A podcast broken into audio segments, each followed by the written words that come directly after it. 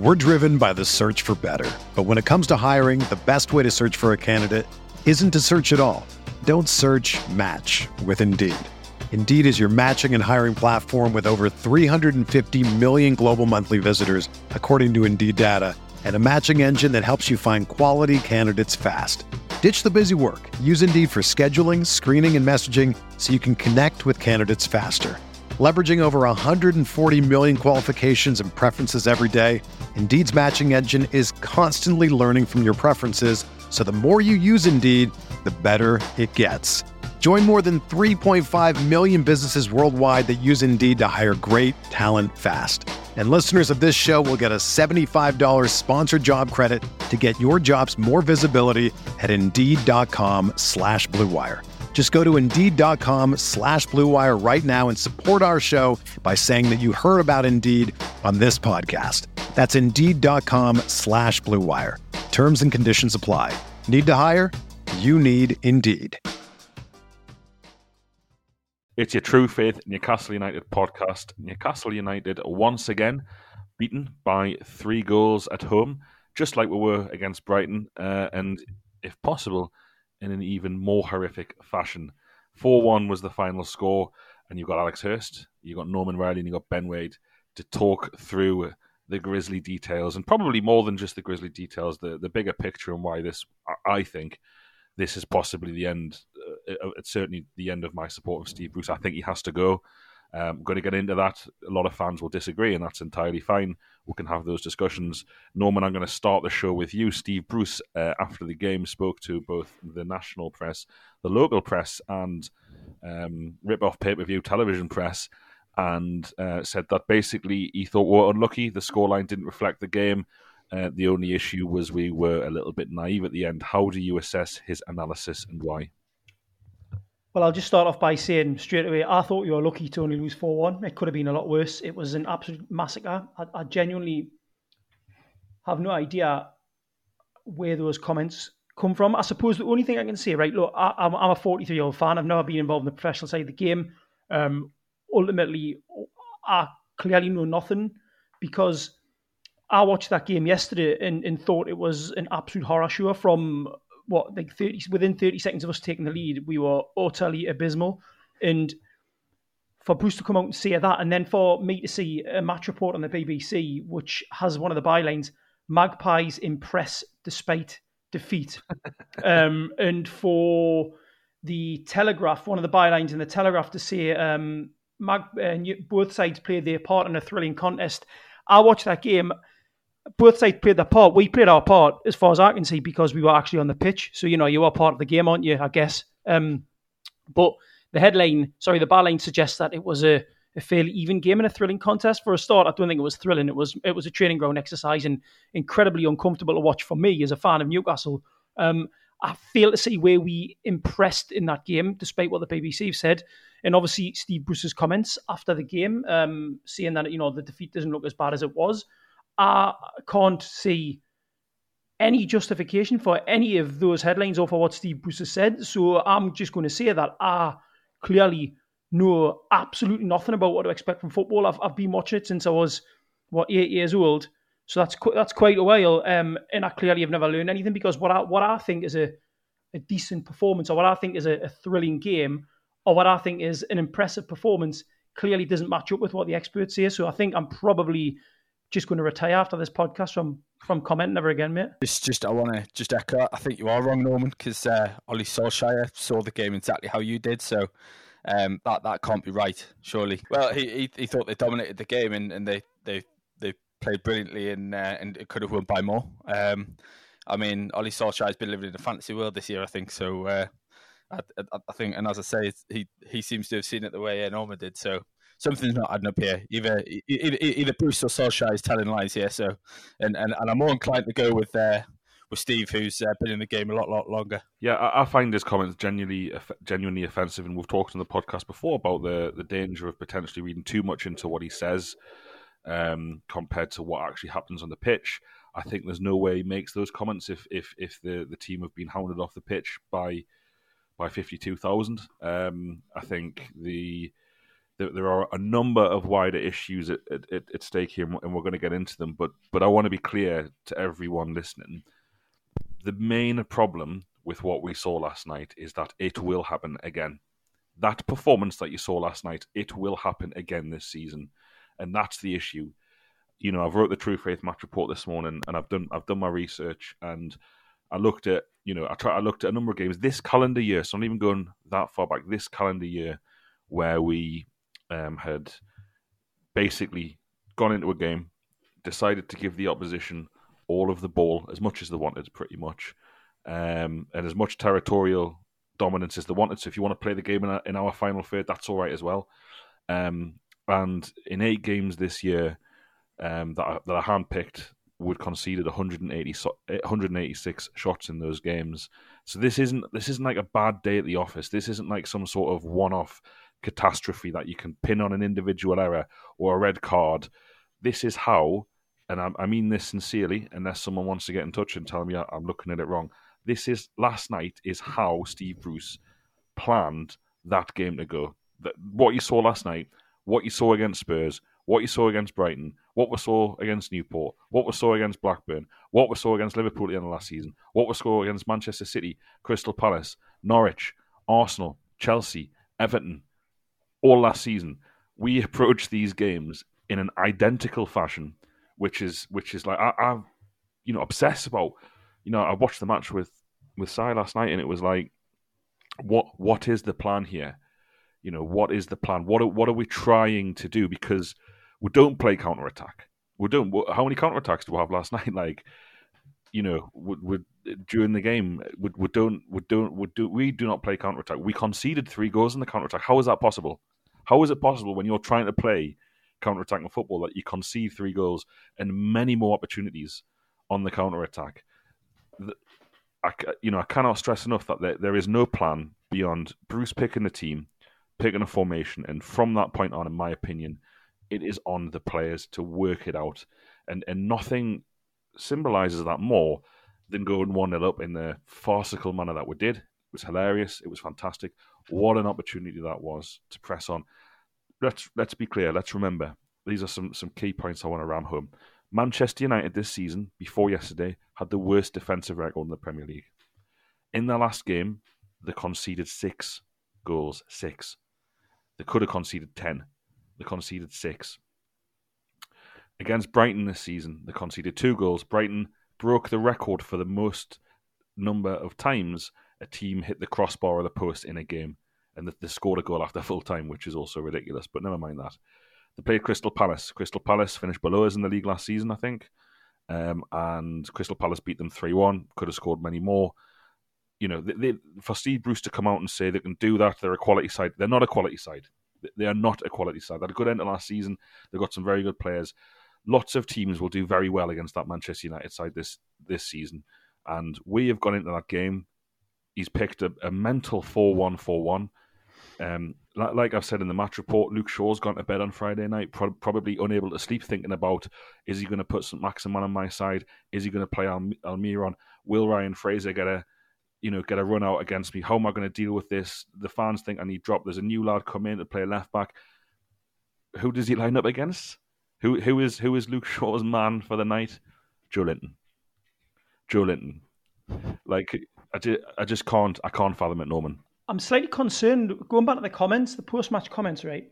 Like everything you've said there, bang on. Now you look at the post match comments. I thought uh, what was it he says? Sorry, he says, um, let me quote, let me quote it exactly. This is about Manu. They will not have enjoyed what happened last week. Well, yes, they got beat six one. We found it very difficult. There's no disputing that. They will do that to teams if you leave them space. They have lightning pace at the top of the pitch, right? So if you leave them space, they'll have lightning pace at the top of the pitch. So, so why do we leave them space then? Who, who does that come down to? Like who, who, who is being blamed for that? There, like, so, so on one hand, you know, it wasn't a bad performance, but on the other hand, if you leave them space, they'll destroy you. So who who is it up to to ensure that we didn't leave Manu space? Is it the players or is it the manager? I can't I can't work it out. So I'm I'm I'm, I'm just baffled. I'm baffled by the kind of post match comments.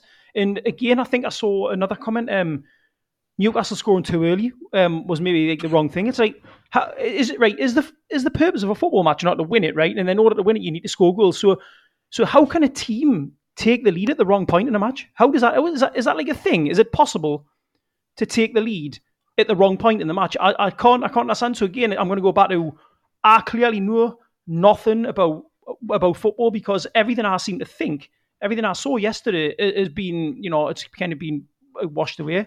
Like, no, no, we scored. Yeah, we took the lead, but we, we took the lead too early. That, that's probably why we lost because we took the lead too early.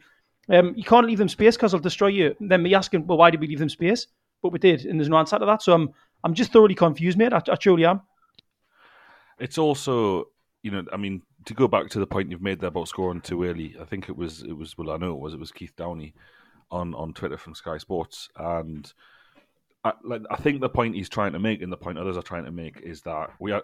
They assume we had a game plan to sit tight, make it difficult for the opposition, reduce the number of chances that you concede in your penalty area or just outside of your penalty area, and then you can concentrate on trying to hit them on the counter attack, getting up the pitch later in the game as the game gets a bit more stretched. Uh, that makes sense to me. I disagree fundamentally that there was ever a bad time to take the lead, but but ultimately, um, there is a, a, you know the the assumption there that, that we have that plan is is false. You know, like like I say, let's go back to Spurs away. Let's go back to Man City away, Manchester Manchester City at home. Um, post Project Restart last season.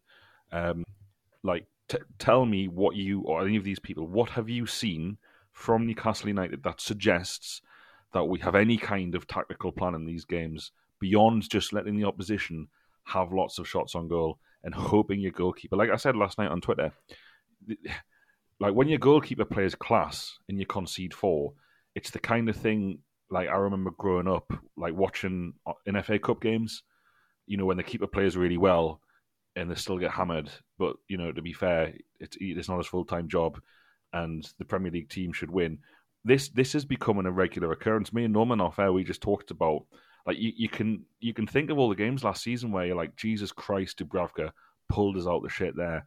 You've got a game last night where if Karl Darlow, who we'll talk about later in terms of his injury, if he doesn't do what he does last night and saves a penalty, um, I mean, he made it, there was the, the the part where he got injured, the save against Rashford there would have counted by the way because Rashford wasn't offside. It was a brilliant save. Um, but if he doesn't make those saves and if he doesn't make some of the interceptions that he does, Newcastle get beat six or seven one at home, and, but the man and the manager's all right with that. And it's like the, the, there's no process here. There's no learning curve. There's no right. This is what we took from this fixture, and we'll take this into the next fixture. It will be same again. And I'm sick of recording podcasts and thinking about and watching this this side of his play when when nothing ever gets better. There, there is no there is no hope of the next time we play Manchester United at home or the next time we play Man City away, there is no hope of doing anything else than just conceding like up to 30 shots in a game.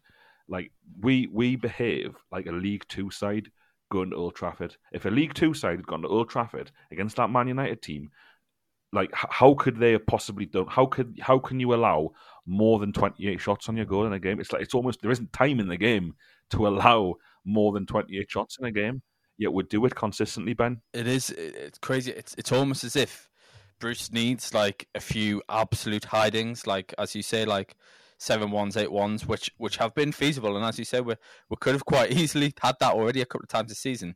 It hasn't happened yet, and I suppose that, that it's, it's still. I mean, we've been beaten four one, conceding three goals in the last. Well, in there was four minutes. It was eighty six, I think, when the, the second one goes in. Mm-hmm. We've we've managed to concede three goals in in a short amount of time, and he's kind of brushing over that, saying, "Oh, that it was as if that was just bad luck." But this this could have happened and could have been a lot worse. And it's almost as if we, we need these like seven one hammerings for it to drill home that no, this isn't bad luck, Steve. Like this is how how it's turning out. And in in a normal and it's one of those things where people say, "Oh well." You, you don't expect to score every goal at this level, like every shot at this level and stuff like that. But as you say, when when you're getting twenty plus shots a game, I mean, if, if, if you don't score like one in three, you've you've got to be asking questions. And it's like it, it, it's almost as if it's going to take like a number of hammerings for, for, for it to sink in with Bruce that actually this this isn't going to work. And that's that's the most terrifying thing is is that it like what what is he? He's, he's clearly not watching the games, and, and the stuff that he's coming out with is absolutely mental that he thinks this is an acceptable way to play. Um, it's just it, it is like I, I, I, literally do not understand what what he's saying that um, that is given any sort of encouragement. And that just just I mean you talked briefly you talked about the um, the formation there like so so we went for that four one four one. He's basically the, dropping Hayden into that sort of holding holding midfield role, and, and we mentioned it last night when we were talking during the game. He's, he's it's almost as if he's he's like he's trying to play five at the back, but didn't want to play five at the back because of he probably thinks, oh, you'll get hammered for playing five at the back again. But basically played Hayden in such a deep role and he was dropping into that back three that it ultimately worked out like that. And it's just he just doesn't he doesn't really have a clue, but it's it's almost as if like now he's he's kind of like picking his team to to sort of placate the some of the criticism he's had as well. It's just a bizarre like um, series of events and sort of the way he seems to be reacting to things.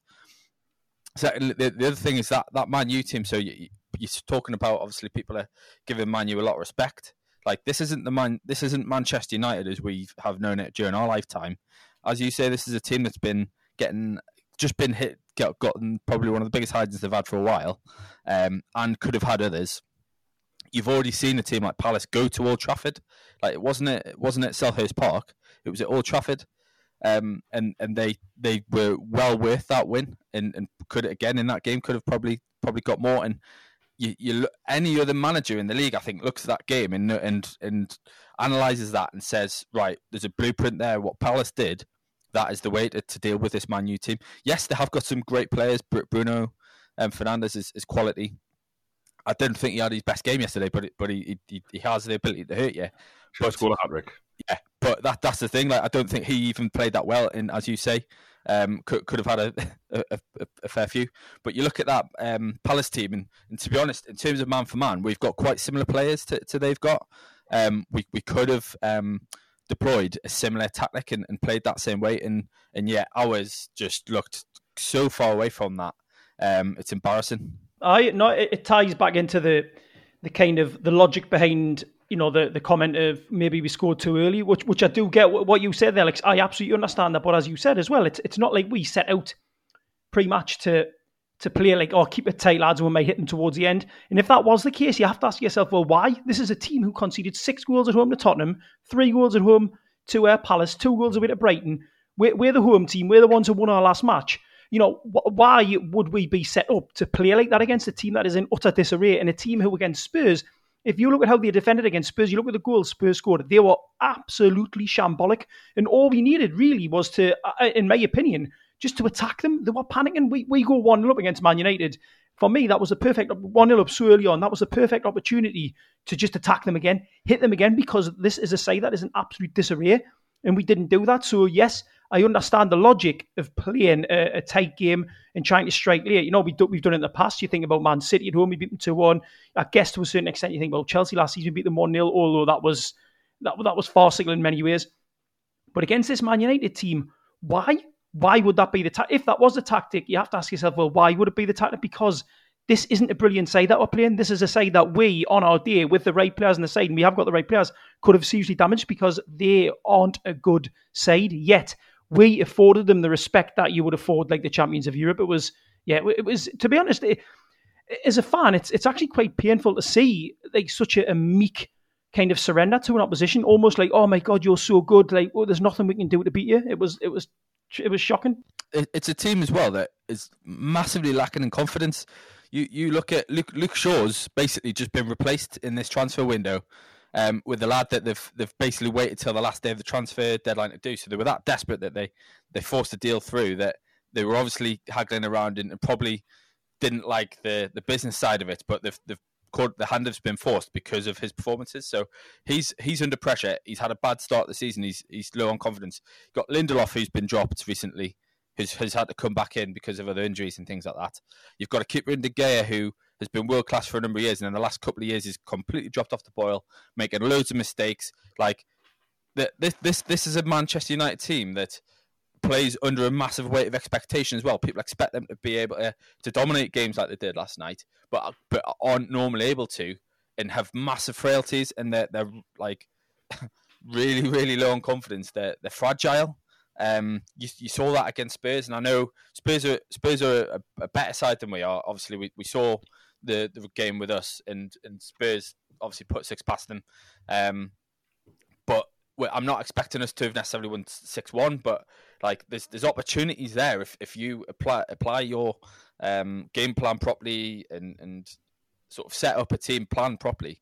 That there, there's opportunities there to, to get at this team. Even Wan Bissaka, I mean, Wan Bissaka scores a, a worldie at the end of the game. I don't really remember him being put under too much pressure. He, he he's another one that was a big price tag, has a lot of pressure on him, hasn't had a great start to the, to season. And then obviously the big one's Maguire. Maguire's had a terrible game for, for Manu. Then he's gone away to national duty, had a stinker for them, been sent off after 30 minutes. We've lost to Denmark.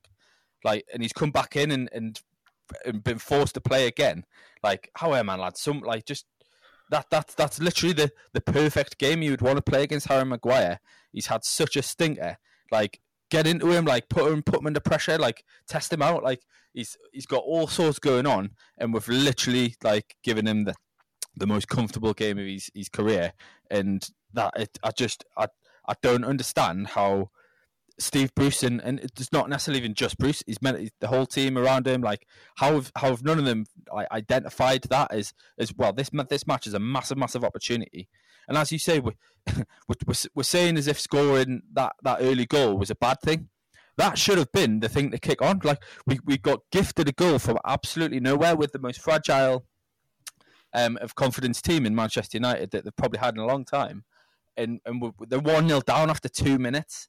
Like it wouldn't have taken a lot to really put the pressure on them, and we've we've done completely the opposite. We've then allowed them to get back into the game, and even then, it's taken them to the eighty fifth minute to to start getting these chances. But like we, it, it, I just I don't I can't see. I mean, I can obviously see because I saw I watched the match, but from Bruce's standpoint, I don't understand what he's how how even at half time he hasn't said how our lads we're still we're still in this like we, we can get something out of this if, if we start doing these things.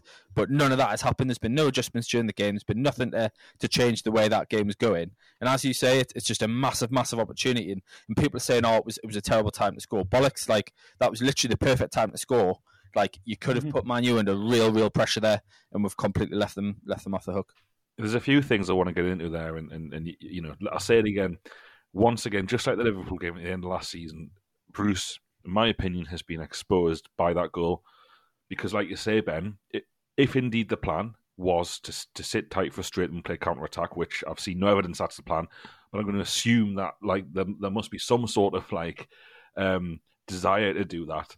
Um, then, then like you say, you, you change, but I go back to when we played Norwich at home last season, and you know Norwich came to our place, uh, and we, I think they were pretty much relegated, and we we're still playing five at the back at the time.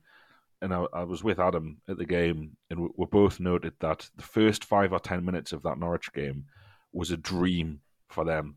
No pressing, no pressure. Take as many touches as you want. You want touches in the final third? Have them you want to you want to you want to run twenty yards with the ball as a centre back? Yep. Everything that we do facilitates the other team. We are a dream to play against. And Ben, it was the same last night after that goal. You're spot on. The whole, you know, I mean, I'd say the world was watching. Uh, yeah, the world was. The United Kingdom wasn't because of the unbelievable cost. But like everyone's what everyone's watching that game. Every Man United fans like, like here we go again. Shit, like disaster. But it's like Bruce and his Newcastle United side, like, don't worry, lads, don't worry. We'll we'll let easy ourselves into this one. Have the ball. Have it. Have a shot. Go on. Cross it. Do you know what I mean? That it's just it's just we we are a, a absolute treasure and a delight for, for, opposing teams, particularly big teams, because it's one thing, you know, you know, when, when teams go away from home and, and teams make it hard for them, they still might win games. No, I don't think there's a tremendous shame in losing to Manchester United at home. Normally, I've seen us lose plenty of times to teams worse than Manchester United last night. However, like you, everything that you said, Ben, about the type of team we're facing, the kind of problems that this Manchester United team have.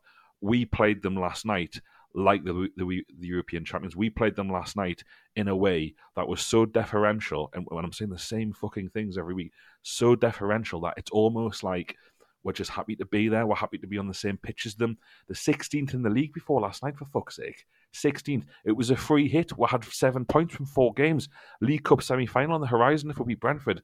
if you were ever, as a manager, going to try and grab a game and, and, and make a difference and, and, and create something special, it was last night. And for it to go in the manner that it did, for it to peter out and for, for it to be such a humiliating bit of one way traffic for the majority of the game, despite the fact that it was miraculously 1 1 for so long of it, you know, it just that's why I just feel that this is not going to change. There isn't some better version of Steve Bruce. There isn't some moment down the line in his managerial career where he takes it to the next level. Like this is him. This is his side. There isn't some training session around the corner. There isn't some signing which makes it all click together. This is this is this is the best it's going to get under him. Let's go back to Sunderland in 2011. What did the Sunderland fans say? He had good players. He did not know how to use them. He consistently picked players in the wrong positions for, for, for no reason. What did Aston Villa players say? Good team, best best best team in the history of the championship in terms of financial cost and wage bill. Didn't know how to use the players. He the, Bruce has things which are beneficial to him as a manager. He is a good man manager. He is liked by the players. He manages on the whole to keep players who aren't in the team engaged. It's not enough in, in the fucking best league in the world, in the, in the league that charges fans in its own country fifteen pounds a game to watch the match in the middle of a pan- pandemic. It's just not good enough, and it's okay because we are used to to so much shit as Newcastle fans of just not good enough. But Jesus Christ, like for it, for it to be this bad, for it to be this unappealing, for it to be this hard to watch, and then the manager to come out after the game just like he did in several of those fixtures I've alluded to already in this podcast, and say, well, that was all right, bit unlucky there, scoreline wasn't. Like, the bloke is an absolute bullshitter. He talks complete nonsense. And there's only one or two journalists in the Northeast willing to call him out, and we'll, we'll beat Burnley, and I'm as guilty of it as anybody. We will win more games this season. We will win more games. We will beat West Brom at home. We might get a result, I don't know. It's someone else shite Fulham away or something. That's last day of that, but you know, we it, this is not Newcastle. Newcastle United aren't necessarily going to finish bottom of this league. They might not even get relegated. But I challenge anyone listening out there to tell me that there is some positive version of this football club under this manager. And as much as we all want the club to be sold, and as much as we despise the owner, who who seems as desperate as we are to end his relationship with this football club, the the the resources that this manager has are, are, are ample. And Ben, like you say there, to pick to pick Joe to, to think Luke Shaw struggling defensively struggling. I think Joelinton on the on, on the wrong side. Like after Joelinton against Burnley puts in the, the, maybe the first six and a half out of ten performance in his whole Newcastle career, his best performance so far. Everyone, Shearer's been talking about it for the Athletic. Everyone's saying behind the striker, he looks a lot more at ease. Callum Wilson in front of him, he looks much better. He can influence the game in a positive manner. To play him on the fucking right of midfield when you've got um, Fraser on the bench, when you've got Almiron on the bench, fucking Christian Atsu would be a better option on the right in midfield than than Joelinton. I've, I've I've never seen anything like it, Norman, and, you I know you're not happy with this particular point as well. Hundred percent. The truth is, yesterday Joelinton, and the thing I do, the thing is, you don't want to criticise him as an individual. Look, I, I think it's quite obvious that he's not a particularly talented enough player to make it in the Premier League, but Let's park that for a second, right? The manager has picked him and put him in a position where he's probably never played in his life and he never should play. He's not a right midfielder. And I would be surprised if he touched the ball more than 10 times. I haven't seen the statistics. I tried to look for them um, and I couldn't find them. But he was, his impact on the game was, it was actually what I would say like it was like a negative impact, i.e., having him on the pitch in that position it didn't it wasn't like it was neutral it wasn't like a neutral position it wasn't like oh well he's not doing anything but that's all right you know he's not doing any harm it was actually harmful because what it did was it just allowed it allowed Man U all that space like, as, as ben said i can't believe that Luke Shaw, Luke Shaw looked apart from the, uh, the, the howler for the uh, for the first two and goal in, this, in the second minute. And again, my God, that should have shattered his confidence into pieces. But he was allowed pretty much from the third minute onwards to build up that confidence again because he had like he had he just had the free the complete freedom of that uh, of our right hand side the pitch. I, I don't get it. I don't get why Ryan Fraser, who went out and played for Scotland midweek, scored a goal, got man the match, is clearly fit enough to play now, fit enough to start games.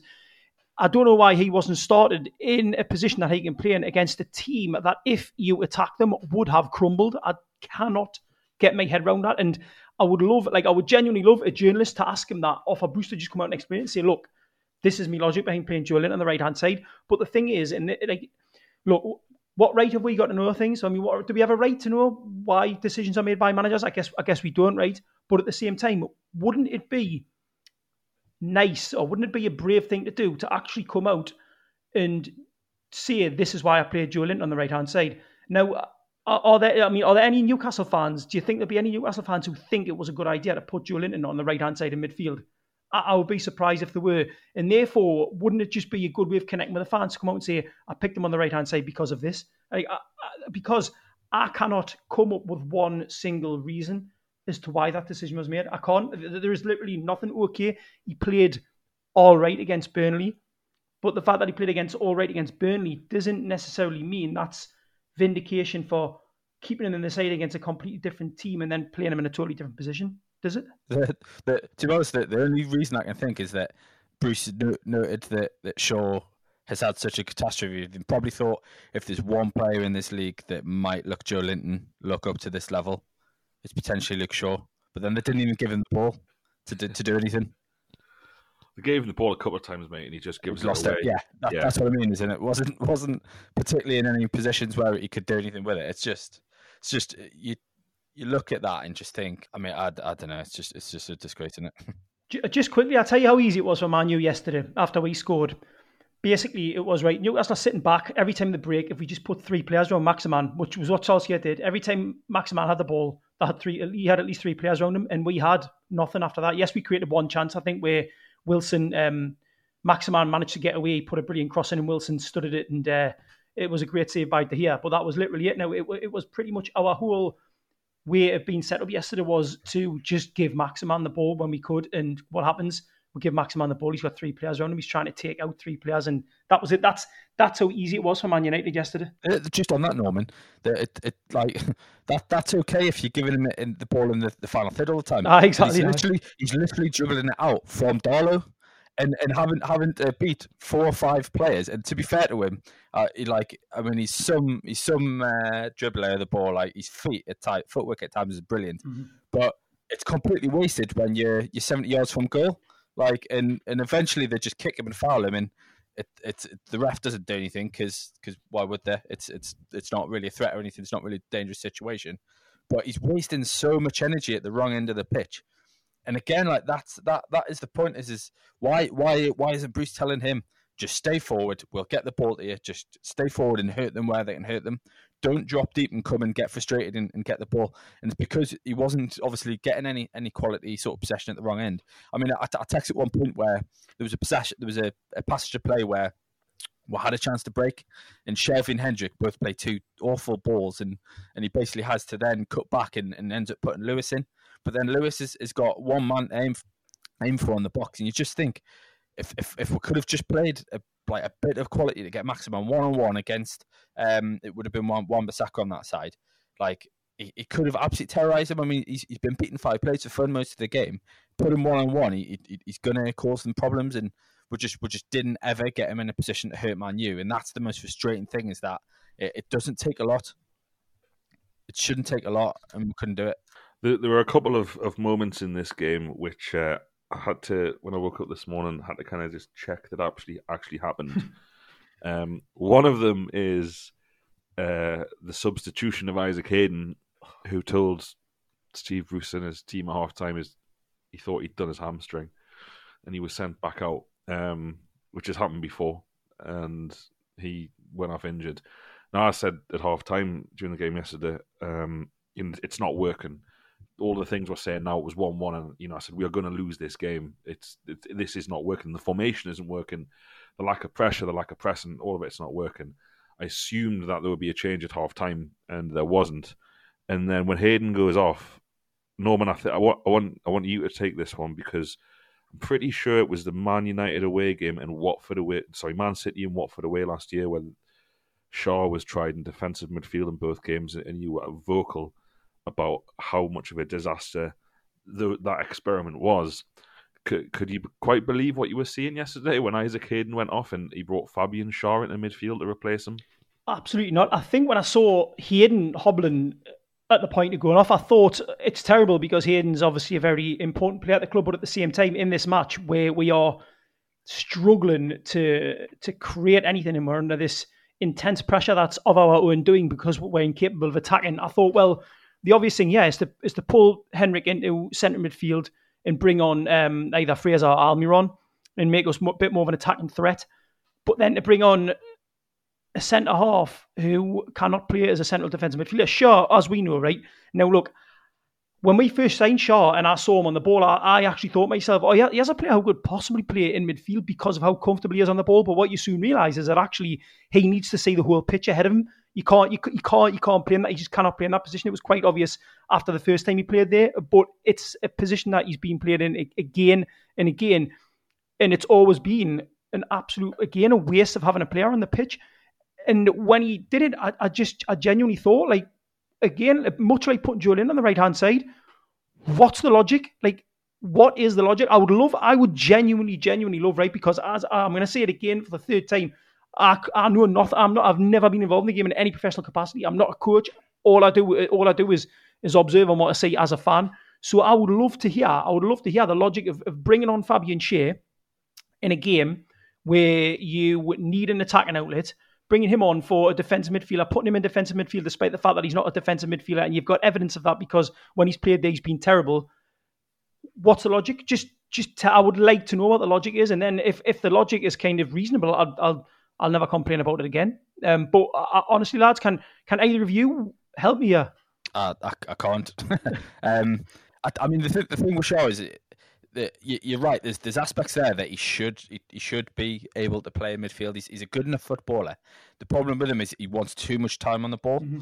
And at this level, you don't don't get time. There was a there was a, um, a moment in the match where I think it I think it was Pogba he nicks the ball off yeah. Pogba, carries it about ten yards ahead of him, and he's still got the ball, and it's like, come on, mate, like give give the ball, like get like this is a great opportunity to counter again, and he's still got got the ball, and I think Pogba gets back and nicks the ball off him, and, and they, they go on to another attack, and you just think that that that there right there is is exactly why Schär um, hasn't hasn't ever been tried as a centre mid because he wants too much time on the ball. I mean, we've seen him we've seen him score some unbelievable goals in Newcastle where he'll get the ball centre back and, and he's he's literally driven like he's been given space to run in run into and, and he kind of gets his head down and just goes and, and he's good at carrying the ball. But again, there it's, it's where he's he's not got that pressure of anyone chasing from behind or anything he's he's been able to survey the pitch as you say. He can see the whole picture. You said Alex, and, and he goes and, and attacks and knows what he wants to do.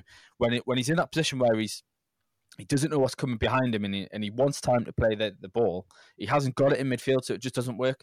The other thing is, is he, he came on to replace Hayden, who, as you as you say, is, is an important player, or normally is an important player in this Newcastle side because he's one of the best athletes we've got on the team. He's one of the most energetic, um, he does. He, he, literally does the running for two people most games, um, and yet you've completely nullified his biggest strength by playing him deeper than Jonjo Shelvey and Hendrick. Um, the fact that he's he's basically was asked to sit in front of the back four and just marshal that that space where I'm assuming that the plan was they were worried um, Fernandes was going to drop into that and and rule rule the game from there. Well, the reality is is he didn't need to to to to um, to to to get control of the game. He didn't need to do it, and you've you've wasted basically Hayden patrolling that little spot where he didn't really need to. They weren't really attacking in that that hole. But then what that meant was that you haven't got Hayden's energy to push to press. And and you said I think it I can't remember who I think it was you Alex said last night a couple of points where there was times where there was one man was going and pressing. I think you said it was Shelvey and Shelvey in one instance was the only one that pressed and nobody else went with him. And then I think Hendrick possibly did it. And again, he was the only man to go. Like Isaac Hayden is the man that normally goes with them. And how many times have we seen it in the past? I mean, the, the, the, biggest one was the, the City game we won a couple of years ago when Longstaff and Hayden put together. You had Longstaff and Hayden literally pushing up into their box together as a tandem. And I, I think that's how we got the penalty um, at that, that, that point in that game that we win two one.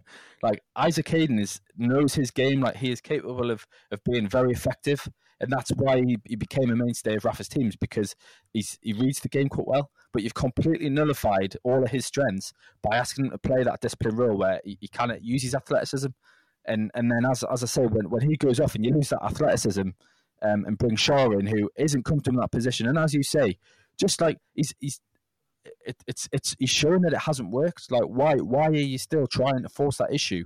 Like and, and especially in the, the way the game was going, why would you bring someone on to allow it to carry on the way it was? Like, surely that okay, I'm sure that wasn't wasn't going to be the, one of the planned substitutions. They didn't want to make that substitution, but once you've got to make it, do you know what? Like you've got a bit look, you've got an opportunity to potentially try and, and get back into the game and, and make, like force a change. It's been forced on you, so don't take too much credit. But if you make the right decision there and, and bring on the right player, that could have turned the tide. That could have changed something. But at least try something different. Like it's insanity, not not not uh, not to, to put someone on to go back in and basically repeat what has been happening all game when we've been getting smashed. Everything you said there, Ben, I completely agree. And you know what's really sad about it is as well is that this was like in the 49th minute, the substitution happened. It was like we brought on a centre half and playing in midfield for uh, an athletic midfielder in the 49th minute. That was that was basically us showing our ambition. Our ambition was to get a point out of that game. Our ambition that game yeah. was was highlighted in the 49th minute by bringing on a centre half for an athletic centre midfielder and basically saying, yeah, we're going to shut up shop now against a team that that's confidence was absolutely non-existent before the match, and that's that's indicative of, of how of how we were set up before the kickoff. If you if you look at it like that, we were set up to avoid defeat as opposed to go for a win. It, it just that, that that stinks of him trying to squeeze five in at the back again, and I don't know why he keeps he keeps trying it. Yeah, Ben. However, Ben, if we didn't play five at the back, we'd be shit and get hammered all the time and concede those chances, man. It's, it's, have it's, to play like this. It's the only way the players know how to play, Alex. Unfortunately, since since I've been here, they don't know any other way and I've I've tried I've tried my best, but I just can't get them to drop this five at the back, even though we've, we've, barely played it many times. That does uh, that does bring me to the final point, and that's back to the start of the show. What Bruce says, and he talks about you know this is a, I forget the exact word, but it was like this is a this is a process, you know, this is a journey, and, and it's this is all in his own head. You know, the t- like we said before, he inherited a team. He inherited a team which had the eighth best defensive record uh, in the league. Didn't score enough goals, but had the eighth best defensive record. Now he says he's trying to make us more attacking, and what has to happen is um, essentially we have to get much, much, much worse defensively. We have to start losing lots of games by three and four goals where we didn't before, and we'll and we will become more attacking, and it's going to take time. That is absolute nonsense. It is horseshit. we spent hundred million pounds plus, had an eighty million pound strike force on the pitch last night, and we are worse. We are getting worse. I mean, look, the Karl Darlow thing, um, but I, I, we haven't fit it in. But there was I, I, mentioned before there were two things which I just was in disbelief at last. Well, three apart from starting Joelinton on the right of midfield, but you had that, you had the Hayden sub, and then there was a point in the second half when on two occasions from goal kicks. We played the ball short, like yeah, yeah, to yeah. Start playing out from the back, and I was just like, "What the fuck?" Like, like this is not the time to start something new. I was like, "How has this possibly happened?" Now, obviously, we lost the ball both times, and Manchester United nearly scored at least one of them.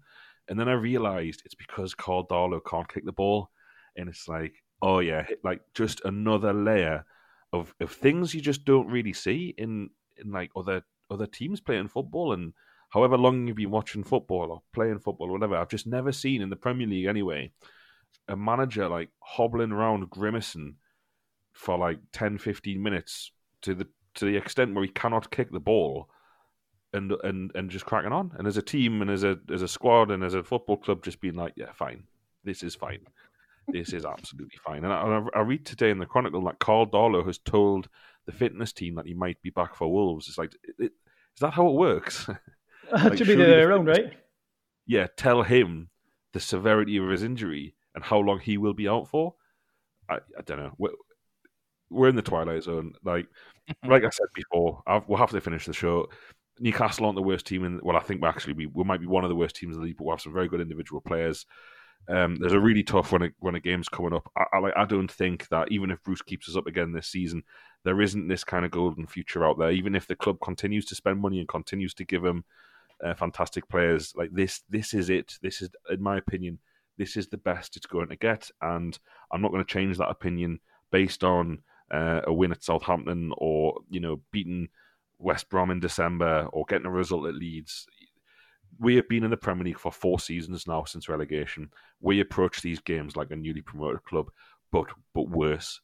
Um, we approach these games like a like a lower league team, and, and it's not good enough. It's not good enough for Newcastle United. It's bad for the league, um, and I'm sick of it. I'm sick of I'm sick of repeating myself, and it reminds me of the relegation seasons. You know, we, we said it in those seasons, or we've only been podcasting for one of them. Um, if anyone was listening back then in 2015, 16, you, you would do the podcast every week and you would just repeat mm. the same failings week after week after week. And whilst Newcastle aren't as bad against um, worse sides. Uh, like you know, I'm not going to rewrite history or anything. Newcastle were decent against Burnley. I thought they were decent against West Ham uh, and deserved deserved the six points from those two games. Fair play, well done. We've also, uh, con- you know, it's the first time in the Premier League era that we have lost two of our opening three home league games by three goals or more. Uh, these are the kind of records that are going to keep on coming, and if if Spurs or Manchester United had scored six or seven goals against us, if Brighton had scored six goals against us, no one would have could have complained, and that is not a healthy position to be. If you're pro Bruce, if you think he's going to do a great job, I wish I was you. I do. I wish I had your confidence. I wish I had that kind of comfort. I think that we'll either get relegated or, or be very close to getting relegated. But we have to finish the show. Thanks to you lads, Norman and Ben. I hope it's been a it's been a listen. I don't know if it's been enjoyable. Cathartic. Uh, yeah, I was just about to say very cathartic. Yeah.